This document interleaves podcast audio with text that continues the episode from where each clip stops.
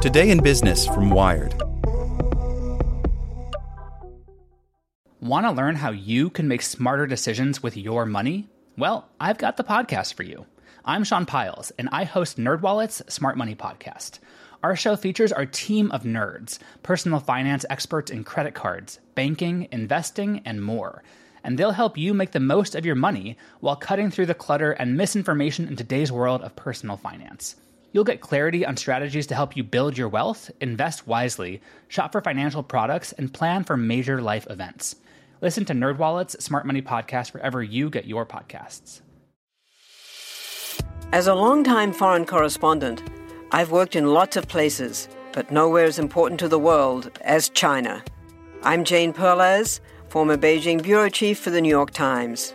Join me on my new podcast, Face Off US versus China, where I'll take you behind the scenes in the tumultuous US China relationship. Find Face Off wherever you get your podcasts. Today in Business from Wired.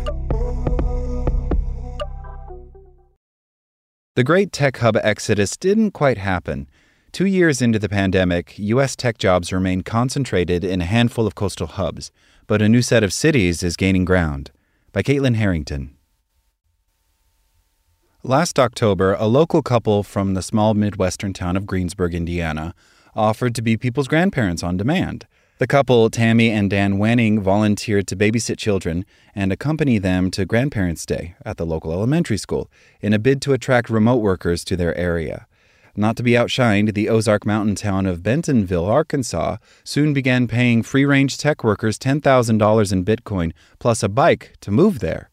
These were the latest in a string of efforts to lure tech workers away from hubs like San Francisco and Seattle to sleepier locales. If they were trying to seed the next Heartland Silicon Valley, they had their work cut out for them. New data from the Brookings Institution shows that despite hopes that work from anywhere would thrive during the pandemic, most tech workers didn't fan out across the country at all. Instead, they remained concentrated in a small but growing group of cities. Over the past few decades, high paying tech jobs in the U.S. have increasingly concentrated in a handful of cities, contributing to regional economic inequality. The tech sector grew by 47% in the 2010s, and in the latter half of that decade, nearly half of tech job creation occurred in eight superstar metro areas San Jose, New York, San Francisco, Washington, D.C., Seattle, Boston, Los Angeles, and Austin. By the end of the decade, those eight cities comprised 38.2% of tech jobs.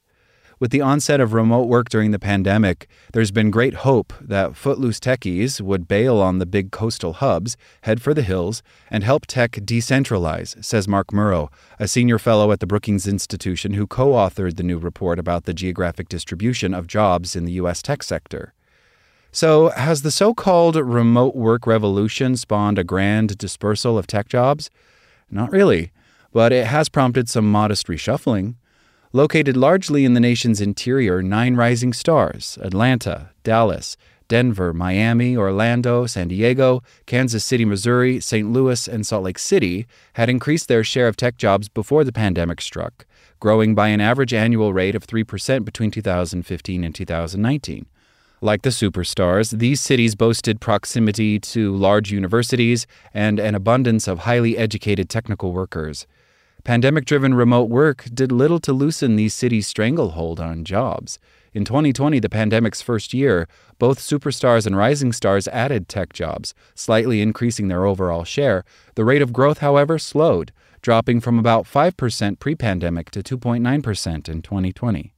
Instead, 36 other cities notched stronger tech job growth than before the pandemic.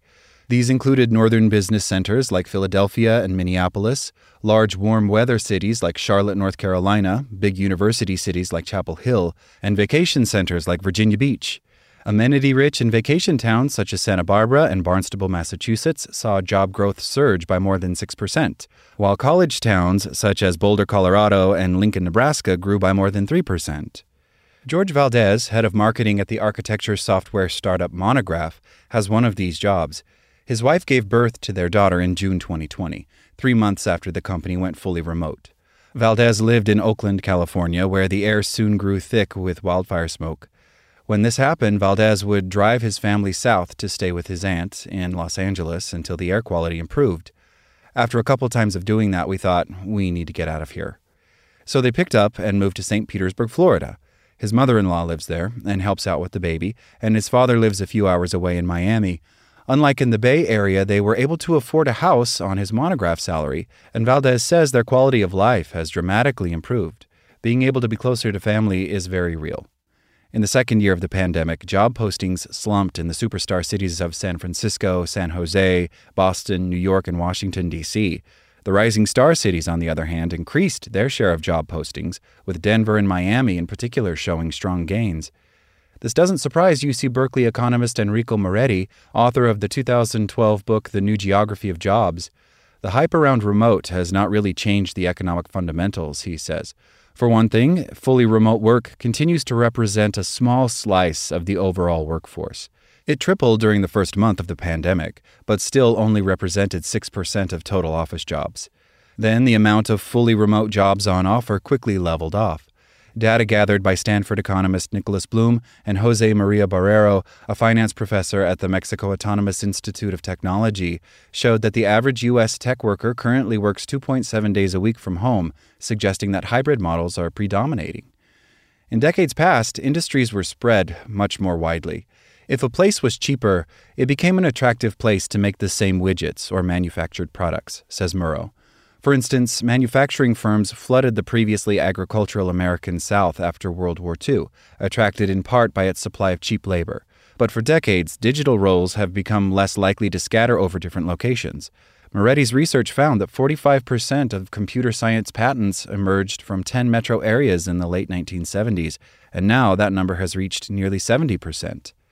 The industry's reliance on network effects contributes to this agglomeration, says Muro. Early movers tend to crush or absorb the competition. See Facebook, Google, Amazon, concentrating a lot of jobs at a few companies. There's a winner take most nature to the digital economy, says Muro. Once a company begins to gain momentum, its growth can become exponential and dominate the world. Muro also points to the emphasis on idea exchange, particularly amongst new technologies. A growing body of research finds that face to face interactions promote learning. Economists call this knowledge spillover.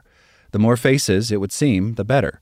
When Moretti traced the careers of about 100,000 inventors, he discovered a striking rise in the number and quality of patents they filed after moving to a large hub or cluster. Conversely, if the nation's inventors spread out evenly across all U.S. cities, he estimated that it would lead to an 11% drop in patent filings. This may explain why several tech companies have begun calling employees back to the office, sometimes against their will.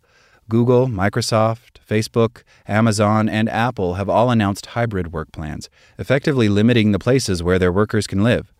When Bloom and his co author Arjun Ramani studied U.S. migration patterns during the pandemic, they saw that rather than moving away from cities, workers were simply moving away from central business districts toward lower density suburbs. They named this phenomenon the donut effect. Featurespace, a financial crime fighting analytics firm with offices in the UK and Atlanta, saw this play out after it adopted a hybrid model. The company's head of customer success, Nicole Baxby, moved her family from Atlanta, 250 miles away, to the coastal city of Savannah, Georgia. She still travels to the Atlanta office once a month. The move let her family afford a larger house in a golf course community and frequent nearby vacation spots like Hilton Head on the weekends. We wanted a walkable city with a great atmosphere and restaurants, she said. Bloom's research has also shown that more mature industries tend to scatter as they become more cost conscious and less dependent on innovation. The Brookings researchers predict that as various tech subsectors mature, they might spread out more geographically. However, the report also notes that the emergence of new technologies ranging from quantum computing to Web3 and the metaverse may well forecast more years of concentration in the established hubs. Muro notes that diversity goals can prompt tech companies to seek new locations. Featurespace founder David Excell says diversity was one of the reasons he chose Atlanta for the company's U.S. office in 2017. Excell's shortlist included San Francisco, Seattle, Chicago, Austin, Charlotte, Denver, Miami, and Atlanta, all home to big pools of tech talent.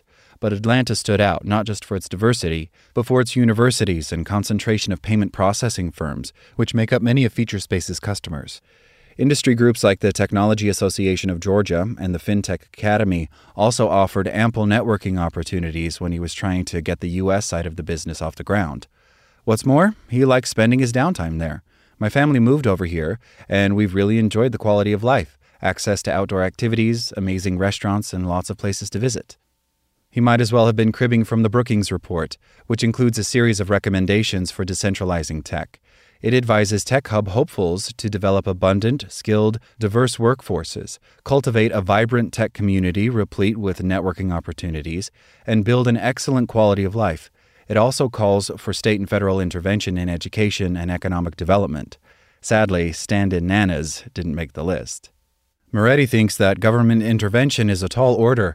I cannot think of many examples of where a thriving innovation cluster was born due to explicit policy on the part of a local government, he says. The typical path for the emergence of one of these clusters is much more organic.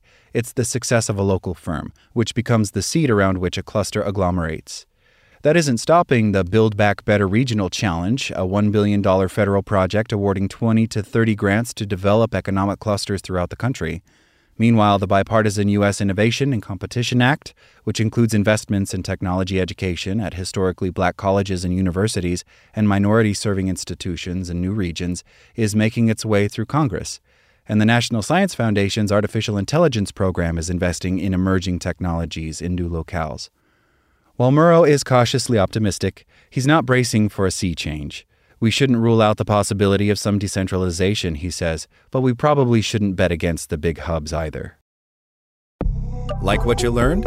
Subscribe everywhere you listen to podcasts and get more business news at wired.com/business. Want to learn how you can make smarter decisions with your money? Well, I've got the podcast for you. I'm Sean Pyles, and I host NerdWallet's Smart Money Podcast. Our show features our team of nerds, personal finance experts in credit cards, banking, investing, and more. And they'll help you make the most of your money while cutting through the clutter and misinformation in today's world of personal finance. You'll get clarity on strategies to help you build your wealth, invest wisely, shop for financial products, and plan for major life events. Listen to NerdWallet's Smart Money Podcast wherever you get your podcasts.